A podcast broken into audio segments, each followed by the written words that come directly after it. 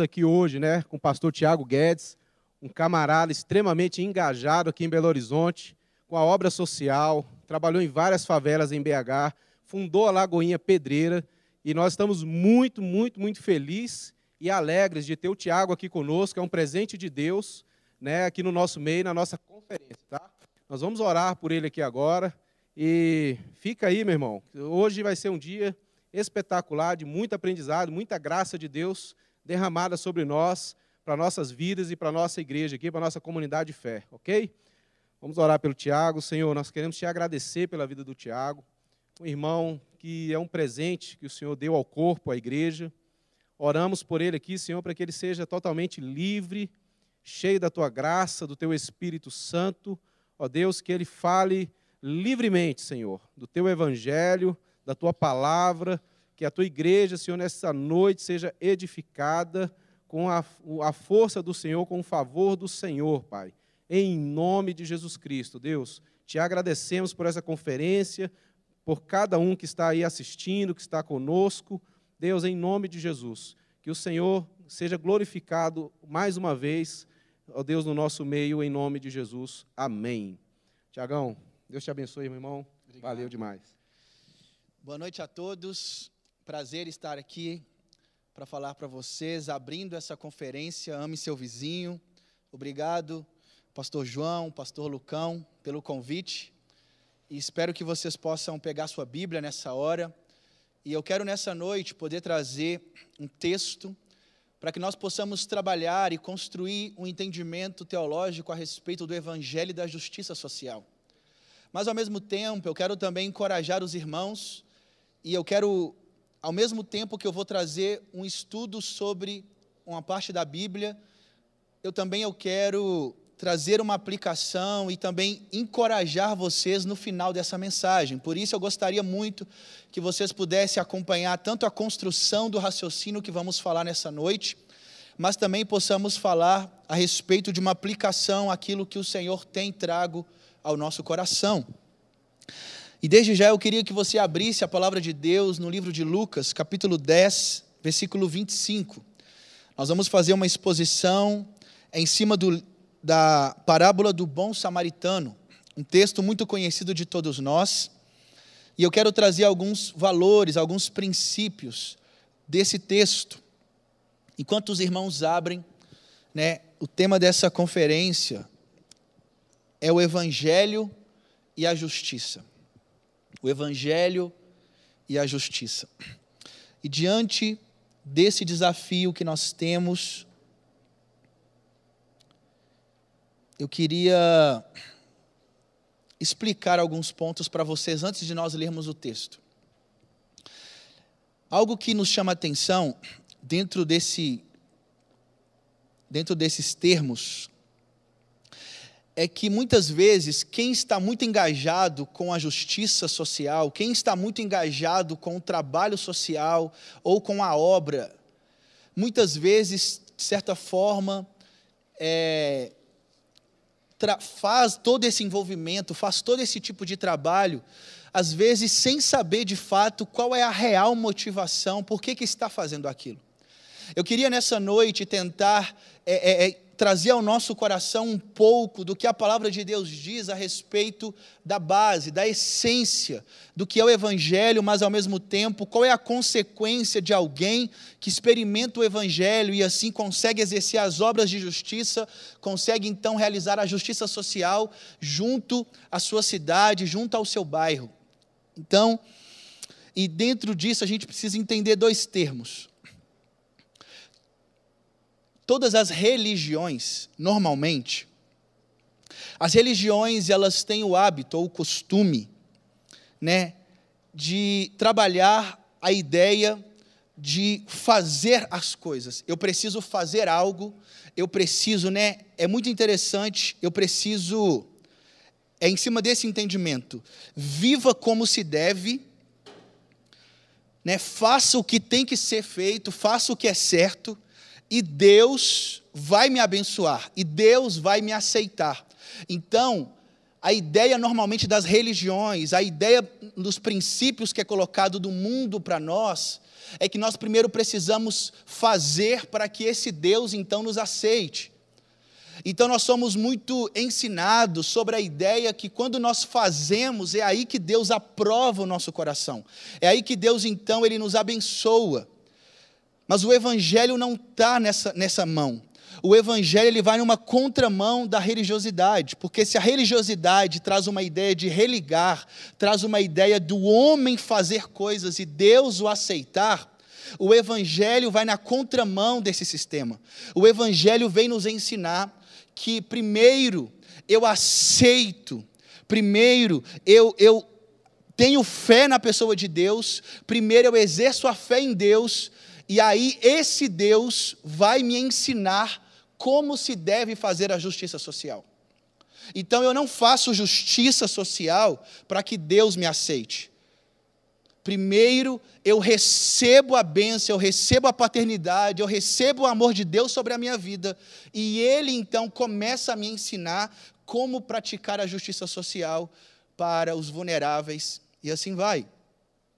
Então, se as religiões dizem viva como se deve, e Deus o aceitará e o abençoará, o Evangelho diz: aceite a bênção de Deus pela fé em Jesus, e agora você viverá como se deve. Então a gente primeiro precisa entender que para que nós possamos fazer o bem, para que nós possamos levar o Evangelho, para que possamos levar a justiça de acordo com o padrão de Deus, nós primeiro recebemos essa justiça sobre as nossas vidas. E aí nós usamos a palavra justificação. Eu primeiro preciso ser justificado, e justificado é alguém que foi perdoado, mas é alguém de fato que recebeu amor da parte de Deus. Primeiro eu sou amado por Deus, primeiro eu recebo, primeiro, primeiro eu entendo que eu, eu busco a Deus, eu recebo da parte de Deus a graça, a bondade, o amor, a misericórdia, a justiça. Porque a palavra de Deus diz que esse Deus se fez justiça para que nele, nele, nele nós somos, nós fomos justificados, nele nós fomos perdoados, nele nós fomos transformados, e nós éramos os miseráveis, nós estávamos condenados, nós éramos os vulneráveis, perdidos, desgraçados e que estava de fato à margem e que não merecíamos a eternidade e nem a bênção de Deus. Mas esse Deus enviou Jesus Cristo e agora eu e você, primeiro nós encontramos Jesus, primeiro nós o aceitamos, primeiro nós olhamos para Ele e, e, nele somos perdoados, nele somos amados, nele somos justificados.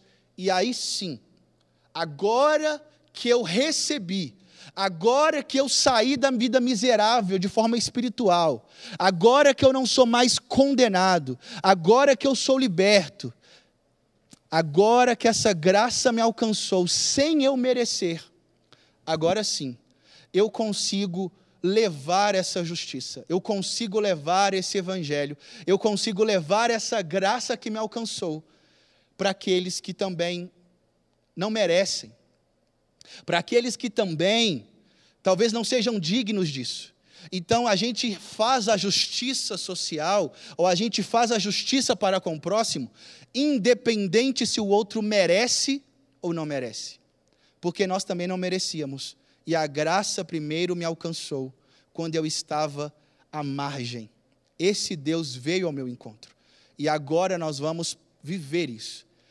Então, o, texto de Lucas 10, 25 fala sobre a parábola do bom samaritano e eu queria ler com vocês nessa hora.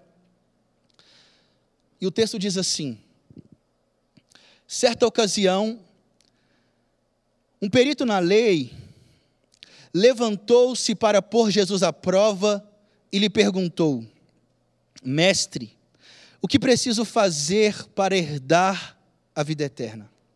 O que está escrito na lei? Respondeu Jesus: Como você a lê? Ele respondeu: Ame o Senhor, o seu Deus, de todo o seu coração, de toda a sua alma, de todas as suas forças e de todo o seu entendimento e ame o seu próximo como a si mesmo, disse Jesus. Você respondeu corretamente, faça isso e viverá. Mas ele, querendo justificar-se, perguntou a Jesus: E quem é o meu próximo? Em resposta, disse Jesus: Um homem descia de Jerusalém para Jericó, e quando caiu nas mãos de assaltantes, estes lhe tiraram as roupas, espancaram-no e se foram, deixando-o quase morto. Aconteceu estar descendo pela mesma estrada um sacerdote. Quando viu o homem, passou pelo outro lado. E, e assim também um levita, quando chegou ao lugar e o viu, passou pelo outro lado. Mas um samaritano, estando de viagem, chegou onde se encontrava o homem, e quando viu, teve piedade, ou em outras versões, compaixão dele. Aproximou-se, enfaixou-lhe as feridas, derramando nelas vinho e óleo. Depois colocou sobre o seu próprio animal, levou para uma hospedaria e cuidou dele. No dia seguinte, deu dois denários ao hospedeiro lhe disse: Cuide dele. Quando eu voltar, lhe pagarei todas as despesas que você tiver. Qual destes três você acha que foi o próximo do homem que caiu nas mãos dos assaltantes? Aquele que teve misericórdia dele. Respondeu o perito na lei. Jesus lhe disse: Vá e faça o mesmo. A gente vai aprender alguns valores aqui muito ricos porque nessa passagem, Jesus está falando a respeito do próximo. A gente está numa conferência chamada Ame Seu Vizinho. E a gente tem uma responsabilidade que a palavra de Deus traz até nós, que nós temos para com o próximo. Se você é cristão, se você é cristã, você então se diz seguidor ou seguidora de Jesus. E se você tem Jesus como Senhor da sua vida, se você foi encontrado por Jesus, se você foi abraçado e você reconhece Ele como Senhor da sua vida, então você agora sabe que existe uma maneira de viver nesse reino. Porque Colossenses capítulo 1, versículo 13 vai dizer que Deus nos tirou do império das trevas e nos transportou para o reino do seu filho amado. E se esse Deus nos tirou do império das trevas e nos colocou num reino, esse reino tem um rei. E esse rei é ele que dita como devemos viver agora. É esse Senhor que agora vai mostrar para mim e para você como que um cristão deve se portar na sociedade, como que um cristão deve se portar diante das pessoas. E Jesus aqui vai nos trazer alguns valores a respeito do próximo. Então, o texto começa onde um perito na lei, um fariseu, um homem que entendia da lei de Moisés, entendia da Torá, e esse homem então agora ele chega até Jesus e ele faz uma pergunta, e que é a mesma pergunta, por exemplo, do jovem rico: O que eu preciso fazer para herdar a vida eterna? Jesus, o que eu tenho que fazer o, qual que é o passo, qual que é o caminho para que eu possa obter a vida eterna? O que, que eu tenho que fazer para que eu possa ir para o céu? Jesus, então, ele vai trazer os mandamentos. Mas o interessante é que Jesus ele está resumindo. E esse resumo de Jesus é algo muito extraordinário. Porque Jesus ele poderia de maneira nua e crua alguém que está perguntando o que eu tenho que fazer para herdar a vida eterna, sabe qual que era a resposta talvez mais vamos dizer, a resposta que Jesus poderia dar?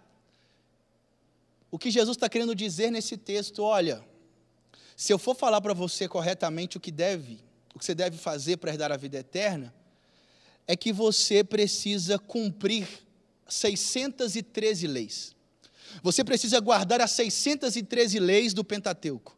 Você precisa cumprir todas as leis, e quando cumprir toda a lei, sem, sem de fato quebrar nenhuma dessas leis, aí sim você merece a vida eterna. Só que Jesus ele resume todas as leis em dois mandamentos.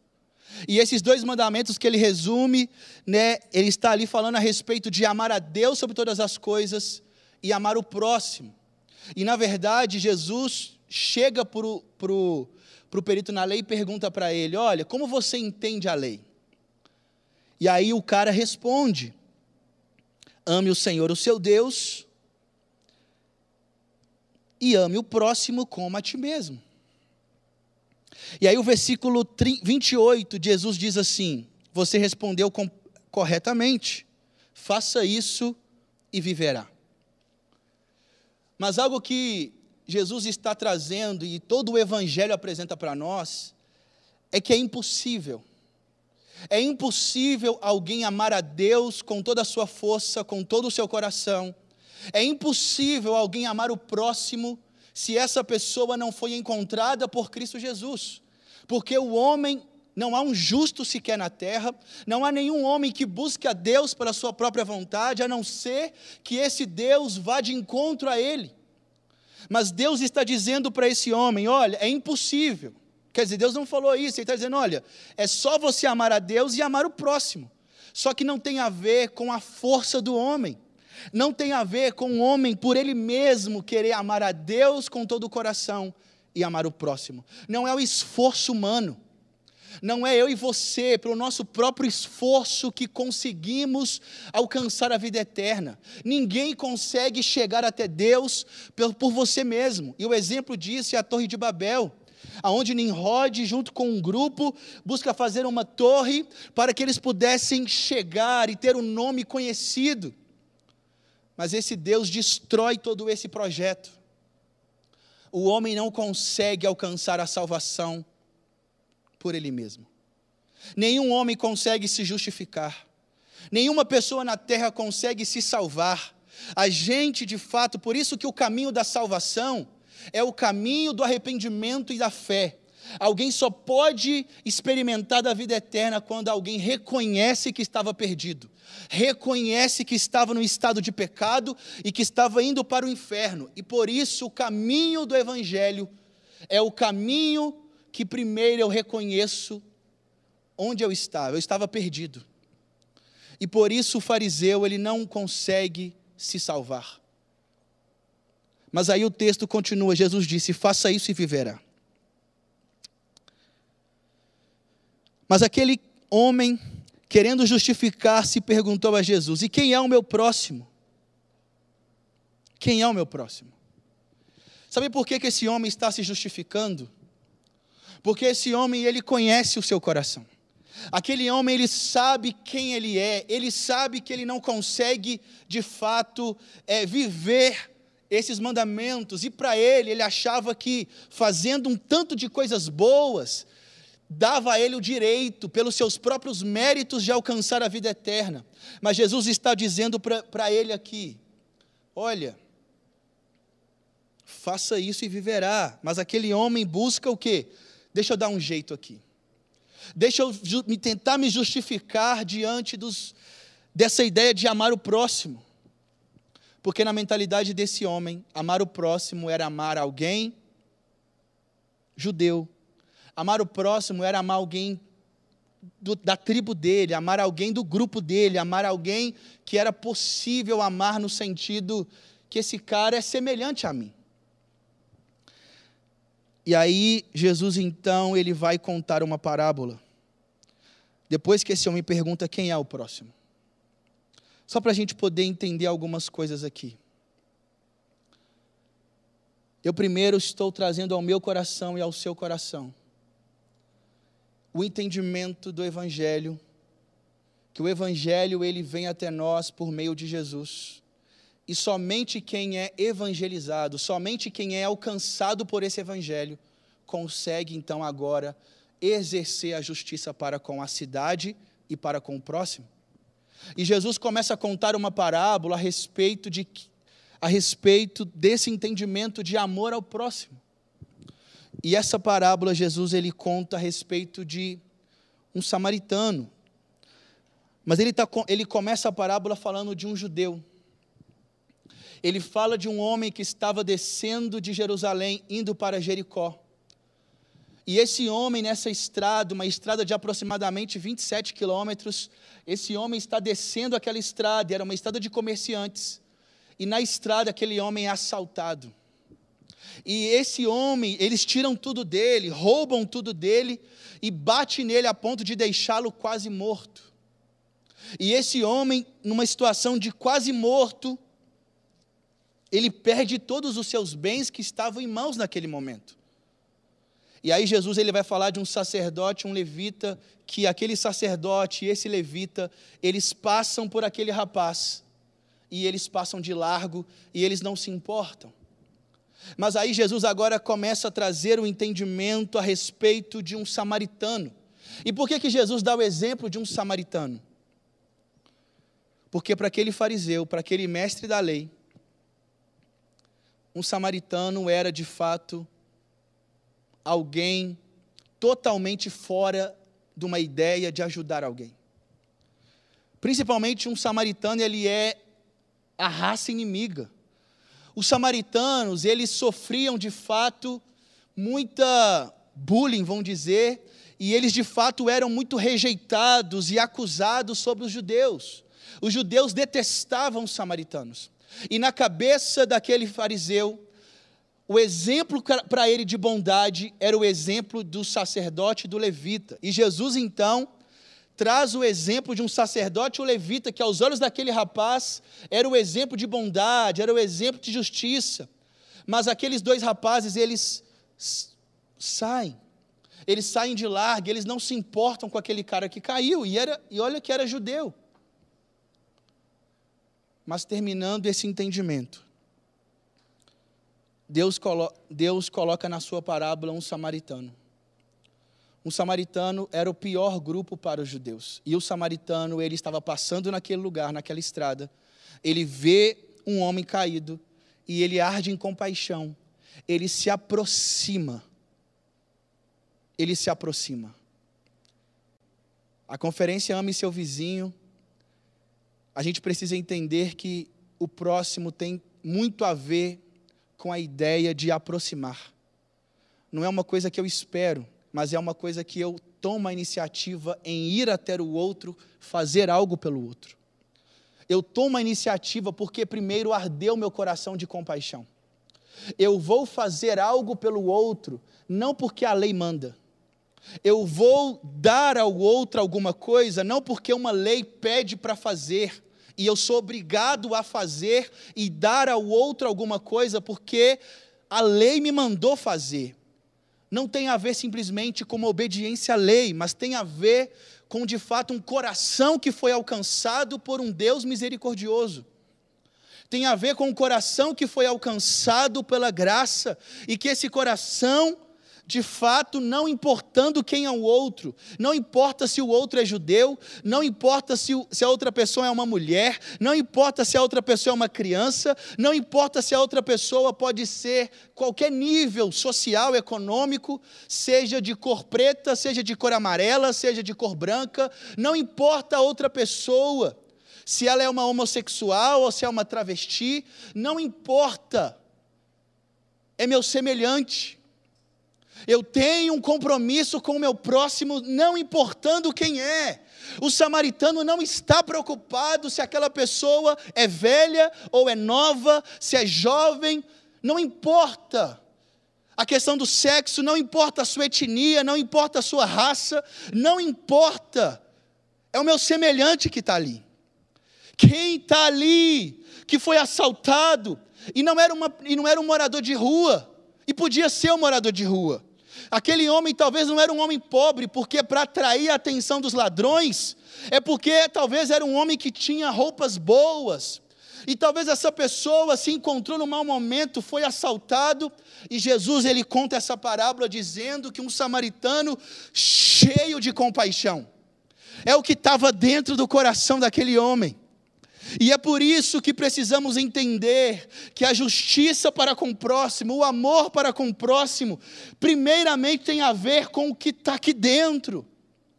Porque a justiça social, ela é realizada ao outro, não é simplesmente uma coisa externa, mas começa com algo que foi transformado dentro do coração é alguém que foi amado, é alguém que foi justificado, é alguém que recebeu a compaixão, é alguém que encontrou em Deus a graça, e essa pessoa agora consegue dar aquilo que recebeu da parte de Deus. Então aquele samaritano está indo ao encontro do outro, e ele está indo dar. O samaritano está indo ao encontro daquele judeu a que foi assaltado. E o texto vai dizer que ele aproxima e ele derrama óleo e vinho nas feridas daquele rapaz. E ele enfaixa as feridas. E ele então agora coloca aquele homem sobre o seu animal, ele leva para uma hospedaria. E o texto vai dizer: e cuida dele. E aí um, algo me chama a atenção, porque no versículo 34, no versículo 35 o texto diz assim: No dia seguinte, sabe o que é o mais doido, irmãos? Significa que aquele homem passou um dia cuidando, o samaritano virou à noite, porque agora, no dia seguinte, o samaritano ainda se encontrava com o judeu. E aí o samaritano, quando ele está agora com o judeu, ele cuida dele e agora ele precisa ir embora, mas ele agora diga, diz para o hospedeiro: Olha, hospedeiro, cuida desse rapaz para mim. E eu vou dar dois denários. Dois denários representavam dois dias de trabalhos braçais. E representava naquela hospedaria dois meses de aluguéis pagos. E aquele samaritano ele vai embora com uma convicção no seu coração. E eu quero que você preste muita atenção nesse momento. O samaritano ele vai embora. E o samaritano, quando ele vai embora, eu fico imaginando ele dizendo assim: Eu amei o meu próximo. Eu acho que essa é a maior verdade, acho que isso é, é muito valoroso quando nós amamos. É muito bom ser amado, mas é muito bom amar. Esse cara está, de fato, porque o início, o que Deus está nos chamando para viver como cristãos é amar, é verbo, amar a Deus e amar o próximo. E aquele samaritano, ele cumpriu o seu papel em amar. A minha pergunta para mim e para você é: como temos tratado, como temos relacionado com o nosso semelhante? Como temos nos relacionado com o diferente, socialmente? Como temos nos relacionado com o diferente economicamente, seja para baixo ou seja para cima? Porque, do mesmo jeito que o cego de Bartimeu, por exemplo, que era um morador de rua, ele foi rejeitado pela sociedade em Lucas 18, 35. Zaqueu também, um homem rico, muito rico, cobrador de impostos, também era rejeitado pela sociedade. Jesus evangeliza e Jesus ama um morador de rua em Lucas 18. E em Lucas 19, Jesus entra na casa de um homem muito rico que também era rejeitado pela sociedade. Jesus está demonstrando amor para com o próximo, socialmente, econômico, de classe E, ou F, ou D, mas Jesus também estava amando de classe A. Jesus estava demonstrando graça, misericórdia, amor para com o próximo em todos os níveis. Jesus demonstrava amor para com os leprosos, e os leprosos eram esquecidos e abandonados e não podiam ficar junto com os irmãos na assembleia. Mas Jesus também estava dando voz às mulheres daquela época. Mas Jesus também estava dando voz, sabe para quem? Para as crianças. Então agora imagina Jesus nos dias de hoje. Ele demonstrava amor para com as mulheres, para com as crianças, para com os leprosos, para com os ricos mais ricos que eram desprezados pela sociedade, para com os pobres mais pobres. Jesus estava dando atenção para o samaritano, Jesus estava dando atenção para uma mulher cananeia, por exemplo.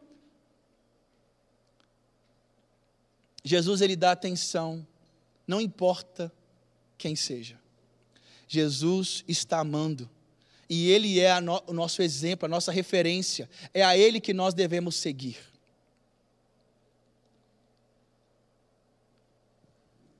E continuando, irmãos. Eu queria trazer alguma aplicação para tudo isso que nós falamos. E a gente tem um grande desafio.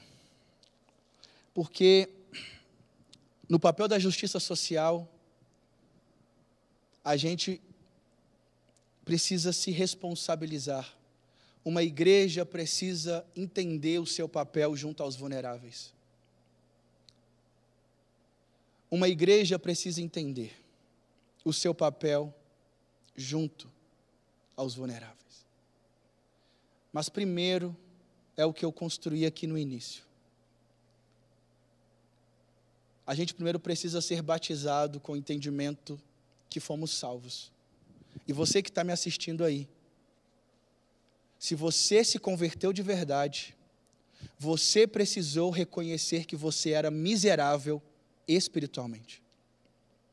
Se você está me assistindo e se diz cristão, você precisou reconhecer que você era pecador e que você estava condenado ao inferno por conta dos seus pecados. Se você é cristão de verdade, você em algum momento precisou bater no peito e dizer assim: Eu estava perdido. Eu estava indo para o inferno e eu merecia esse inferno. E só que você foi encontrado pela boa notícia de Jesus. E aí, ao ouvir sobre Jesus, você se arrependeu dos seus pecados e você agora passou a ter fé na pessoa de Jesus. Então, deixa eu dizer algo. A palavra que é usada em Mateus capítulo 5, versículo 3, que vai falar sobre os pobres de espírito. E essa palavra pobre de espírito é a mesma ideia de alguém que não tem requisito nenhum para que ele possa conseguir entrar no reino de Deus pelos seus próprios méritos. O pobre de espírito é alguém que olha, bate no peito e fala: Eu não tenho nada em mim que me faça entrar no reino de Deus pelos meus méritos. E por isso o reino de Deus é de quem reconhece que é miserável espiritualmente. Jesus está dizendo: bem-aventurados pobres de espírito, pois desses é o reino dos céus. O reino de Deus é de quem reconhece que é pobre de espírito. O reino de Deus é de quem reconhece que estava miserável espiritualmente, mas que em Cristo encontrou a sua riqueza, em Cristo encontrou a salvação, em Cristo encontrou o propósito da vida.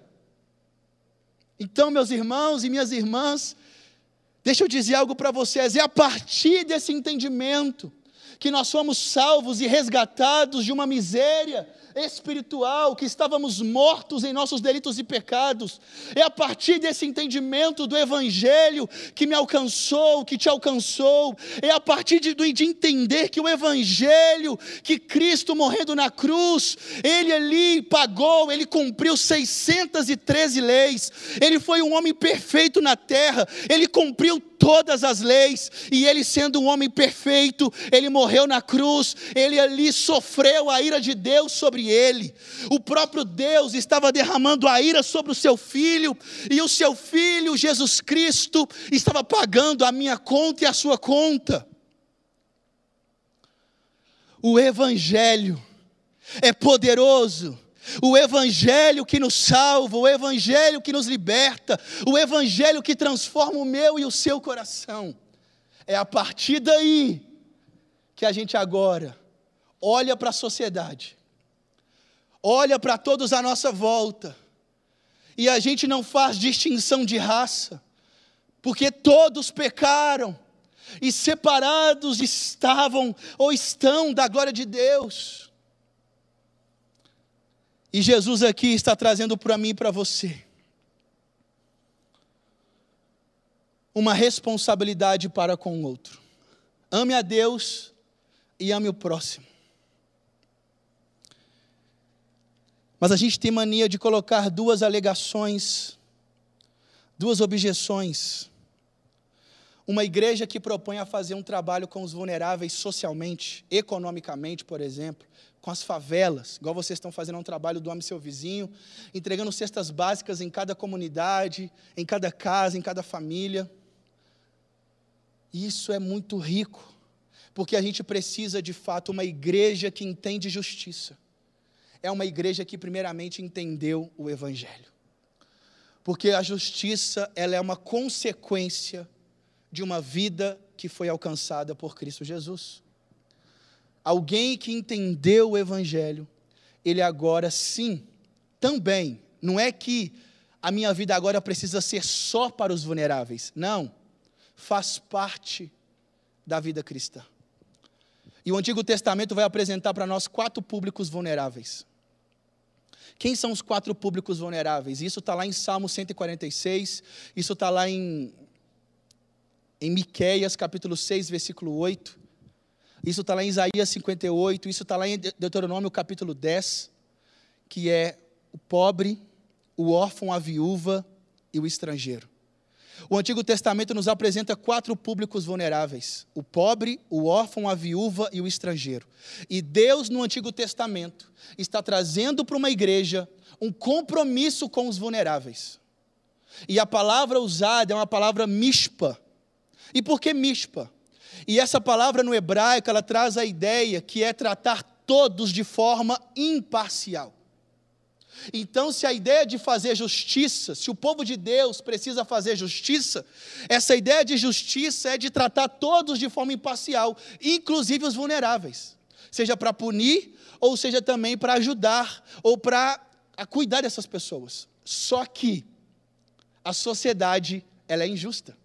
A sociedade, ela trabalha o coração do homem por causa da queda, por causa do coração do homem ser egoísta, orgulhoso, e por causa de um coração do ser humano na sociedade em geral, nós temos, é natural em nós, dar atenção, ou observar, ou querer se aproximar somente de quem tem algo para nos dar em troca. Nós temos o hábito, ou até mesmo num âmbito de justiça, gente, as pessoas têm a tendência de sempre bater o martelo para quem tem alguma coisa. Nós temos o hábito de querer se aproximar, ou de ser amigo, ou de relacionar, ou de ouvir a história quem está próximo do meu nível. Nós não temos o hábito de olhar para os vulneráveis de forma correta. Porque o vulnerável, ele não tem nada para me dar em troca.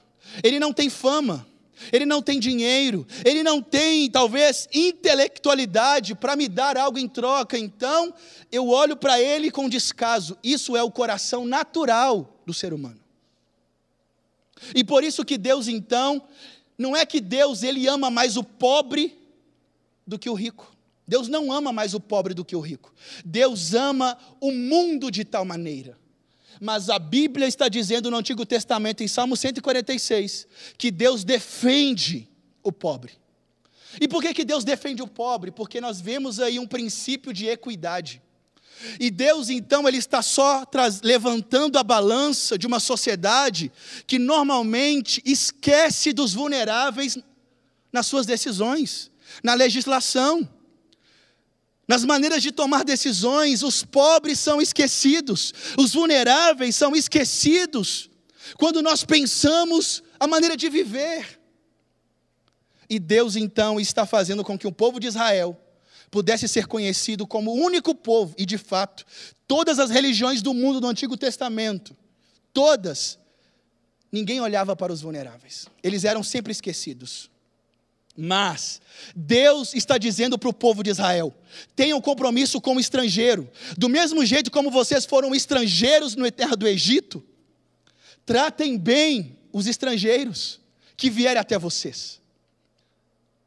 Do mesmo jeito como o órfão e a viúva são esquecidos, comece a amar esse, esse público, cuida deles. Então, Deus não ama mais o pobre do que o rico.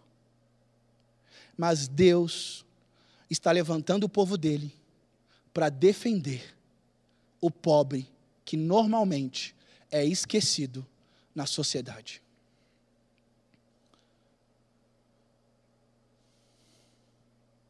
Que a nossa justiça seja generosa. Que a nossa justiça, ao olhar para o outro, seja a partir do que Deus fez conosco. E algo que nos chama atenção. Já estou concluindo.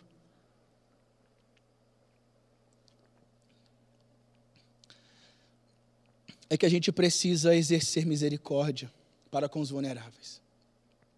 No Novo Testamento, o pastor João e uma irmã que leu alguns textos, e Tiago 1,27 vai dizer que a verdadeira fé é cuidar dos órfãos, das viúvas em suas necessidades. A igreja primitiva, em Atos capítulo 6, em Atos capítulo 4, a igreja primitiva estava, olha o que, que diz em Atos 4, 34, que não havia pessoas necessitadas entre eles. Sabe quem? Nenhum membro da igreja estava passando necessidade na igreja primitiva. E Atos capítulo 6 está dizendo que aquela igreja estava cuidando todos os dias, todo dia dava de comida para as viúvas e também os órfãos. Aquela igreja estava de fato se importando com os vulneráveis. O início dela, né? O início da igreja primitiva. Depois eles se perderam, mas a gente pode ver a mão de Deus. Jesus sempre olhando. O ministério de Jesus começa primeiro na periferia, entre os pobres. Jesus termina o seu ministério na capital. Mas Jesus, grande parte do seu ministério foi feito entre os pobres, entre os vulneráveis, entre os esquecidos. Jesus ele estava sempre olhando para quem era esquecido. Se a sociedade estava menosprezando as mulheres, Jesus estava dando voz para as mulheres. Se a sociedade estava diminuindo as crianças, Jesus estava dando voz para as crianças. Se a sociedade estava rejeitando os leprosos, Jesus estava dando voz para os leprosos. Em Lucas 18, o cego de Bartimeu, um morador de rua, pedindo esmola para Jesus, Jesus está ali dizendo para os seus discípulos: traz esse homem aqui para mim. E Jesus pergunta para esse homem, dando voz para ele. Jesus está dando voz para um homem que estava sendo rejeitado pela sociedade. Não é que Deus ama mais o pobre do que o rico, é que Deus defende o pobre. E uma igreja que busca justiça é uma igreja que trata os vulneráveis como devem ser tratados. Como? Da maneira como tratamos os nossos próximos amigos. Devemos tratar os vulneráveis do mesmo jeito que esse Deus nos tratou. E isso é vivendo a vida cristã, amando, conhecendo mais a Jesus.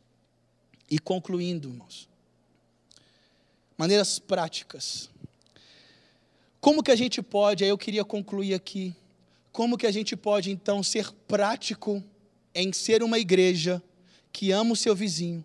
Como a gente pode ser prático em poder aplicar esse texto para com os vulneráveis? Como que a gente pode ser prático como igreja evangélica? A ir aos vulneráveis e fazer a diferença. Primeiro, de forma assistencial.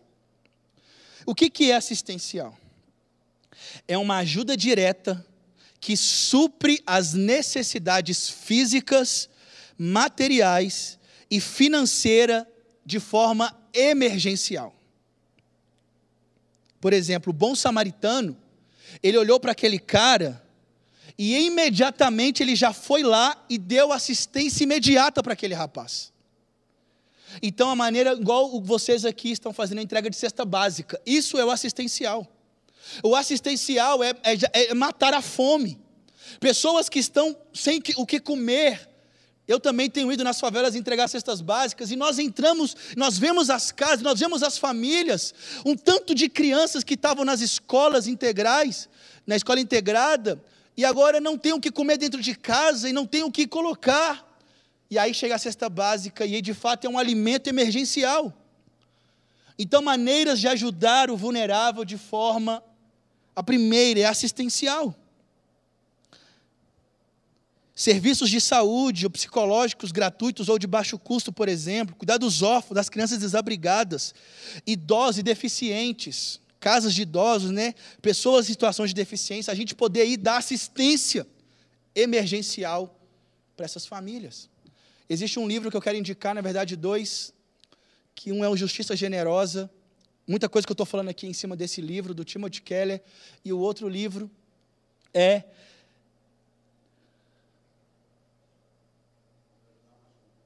Quando ajudar machuca. Obrigado, pastor Lucão, esqueci. Quando ajudar machuca. E esses, esses dois livros são livros que trabalham bem a questão da justiça social. E o outro ponto que eu queria colocar, se o primeiro é assistencial, como que uma igreja consegue ir aos vulneráveis? E o fazer o quê? A ajuda emergencial. E segundo, o desenvolvimento. Como assim?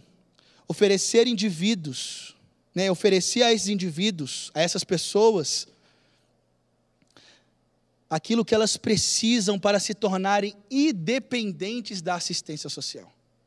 Então é quando a igreja ela se propõe a fazer algo de desenvolvimento dentro de uma família, dentro de uma comunidade, ou dentro de algumas pessoas que buscam dar a elas ferramentas para que elas possam sair do nível de dependência, do nível de assistencialismo. E aí, a gente então, por exemplo, no Antigo Testamento, quando a dívida de um escravo era cancelada e ele era libertado, Deus ordenava que o antigo dono o despedisse com alimento, ferramentas e recursos financeiros, recursos suficientes para o início de uma vida financeira autossuficiente. E aí, eu fecho aqui, trazendo outro entendimento, que é, eu quero dar alguns exemplos práticos aqui para terminar, que é a questão do desenvolvimento comunitário. Nós podemos investir em comunidades de três maneiras por meio do capital financeiro, por meio do capital social e por meio do capital espiritual. Como que funciona isso, Tiago? O capital financeiro é a respeito da gente poder desenvolver ações dentro de uma comunidade, porque numa favela, por exemplo, vou dar o exemplo da Pedreira, que foi onde eu atuei. É uma comunidade de 15 mil pessoas. 15 mil pessoas, pode ter certeza, existe um PIB ali dentro, existe uma renda ali dentro. Só que era uma comunidade que de fato não tinha muitos comércios, não tinha muita algo local. E por isso toda a renda per capita daquela comunidade, ela é investida onde? Então, por mais que eu invista dinheiro dentro daquele lugar, os moradores vão pegar aquele dinheiro e vão comprar fora.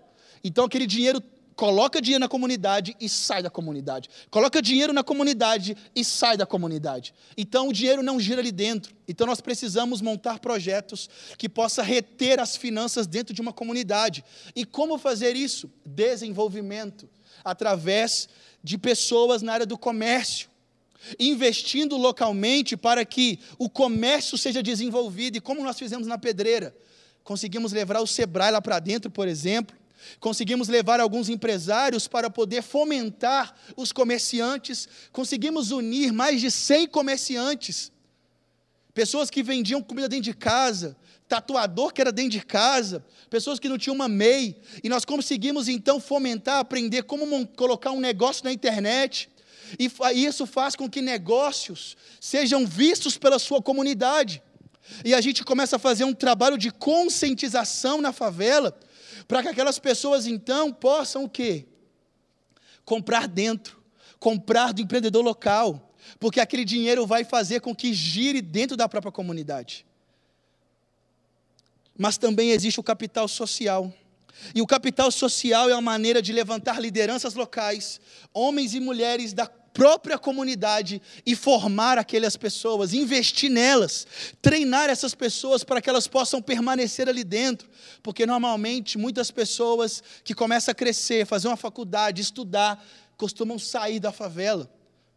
Mas a gente precisa gerar, abraçar, treinar homens e mulheres e ali investir nas escolas, investir em ONGs que já tem ali dentro, para que aquilo ali seja atrativo para que o morador bata no peito da comunidade e queira lutar pela sua favela. Mas também existe o capital espiritual, que é a questão de uma igreja, que é a questão da influência espiritual e moral da igreja. Igrejas na comunidade, aonde a gente levanta homens e mulheres comprometidos com o reino de Deus e sua justiça, fortalecendo eles por meio do discipulado e o ensino da palavra de Deus a nossa, a gente plantou uma igreja na Pedreira Prado Lopes e a gente começou a desenvolver. A gente montou lá dentro um shopping com mais de 70 comerciantes. Nós montamos também uma pizzaria, uma padaria dentro da favela. Montamos lava-jato. Nós começamos então a montar vários empreendimentos ali dentro, onde nós colocamos na mão dos próprios moradores, porque nós acreditávamos que um cara que, por exemplo, saía da vida do crime, ele precisava de dinheiro, gente tinha que trabalhar. E a Bíblia diz que devemos comer do suor do nosso rosto. mas também nós precisamos pegar lideranças locais e ser intencionais em investir nessas pessoas, dando treinamentos para elas. A ONG que foi colocada dentro da favela, quem assumiu a ONG no meu lugar depois que eu saí foi um cara que era líder comunitário. E ele ficou um ano comigo. E ele assumiu uma ONG. E ele continuou desenvolvendo os trabalhos ali dentro. Mas a importância da igreja também é muito grande. Por quê? Porque é a igreja que discipula, é a igreja que traz os valores morais, é a igreja, uma igreja pautada pelas Escrituras, é uma igreja que busca ensinar o marido como tratar a sua esposa. É dentro de uma igreja, é nos valores da palavra de Deus, que é ensinado a uma esposa em ser auxiliar do seu marido, em estar junto com ele, em usar suas palavras para levantar, para fortalecer, para motivar o marido. É, é os valores da igreja, o capital espiritual dentro de uma comunidade, fazendo com que o marido, o pai, ele possa ensinar os seus filhos que o pai assuma a responsabilidade espiritual da sua casa, de discipular os seus filhos, não esperar que as escolas ou que a igreja faça isso, mas que o pai comece ele, assim como diz Deuteronômio capítulo 6, sobre a Shemá, que os pais eduquem os seus filhos em cima da mesa, andando, e que os valores da palavra de Deus sejam ensinados às crianças por meio dos pais. Capital financeiro, capital social e capital espiritual que igrejas, que essa igreja local, que a comunidade Zona Sul, ela continue a formar homens e mulheres que sejam engajados com os vulneráveis da sua cidade, da sua região. E que fazendo isso, pode ter certeza, uma das maneiras, o Timothy Keller coloca isso no livro Justiça Generosa, uma das maneiras de nós atrairmos homens e mulheres que não são cristãos para conhecerem Jesus é por meio da justiça social. Uma das maneiras mais ricas que ele vai falar no livro que o rico é atraído ao evangelho de Jesus é como os cristãos tratam os vulneráveis. Quando a igreja trata bem os vulneráveis, ela passa a ser um exemplo para outras pessoas, porque isso é uma causa de todos. E quando um rico que nem é cristão, ele consegue conhecer a Deus, porque ele está vendo um povo que está fazendo algo sem esperar nada em troca.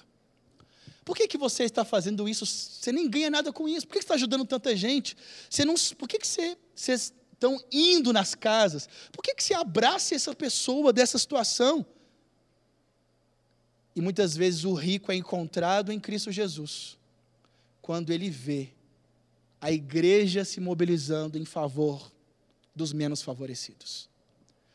Que a gente seja um povo de Deus que entendeu o Evangelho, que nos alcançou.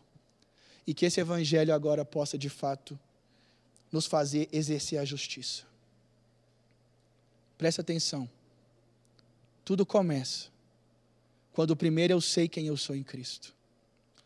E para concluir, o samaritano foi embora e ele disse para o hospedeiro: Cuida dele, toma dois denários. Quando eu voltar, eu pagarei todas as despesas que esse homem fizer. O samaritano foi embora. E aí Jesus então pergunta para o mestre da lei: Quem foi o próximo, ou quem exerceu misericórdia? O, o homem da lei responde: Aquele que se aproximou do rapaz. Foi ele que teve misericórdia, o samaritano.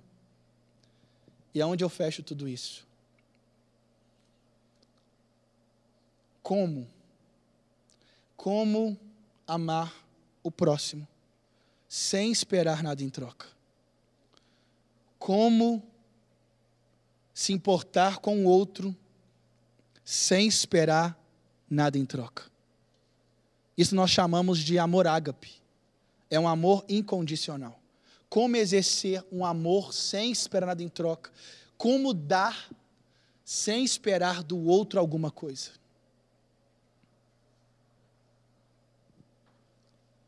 A única maneira é quando nós também somos amados sem quando Deus nos amou, onde Ele não esperou nada em troca.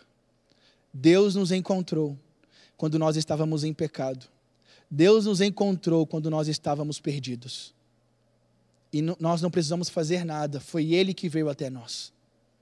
Assim que a gente possa também fazer para com o outro.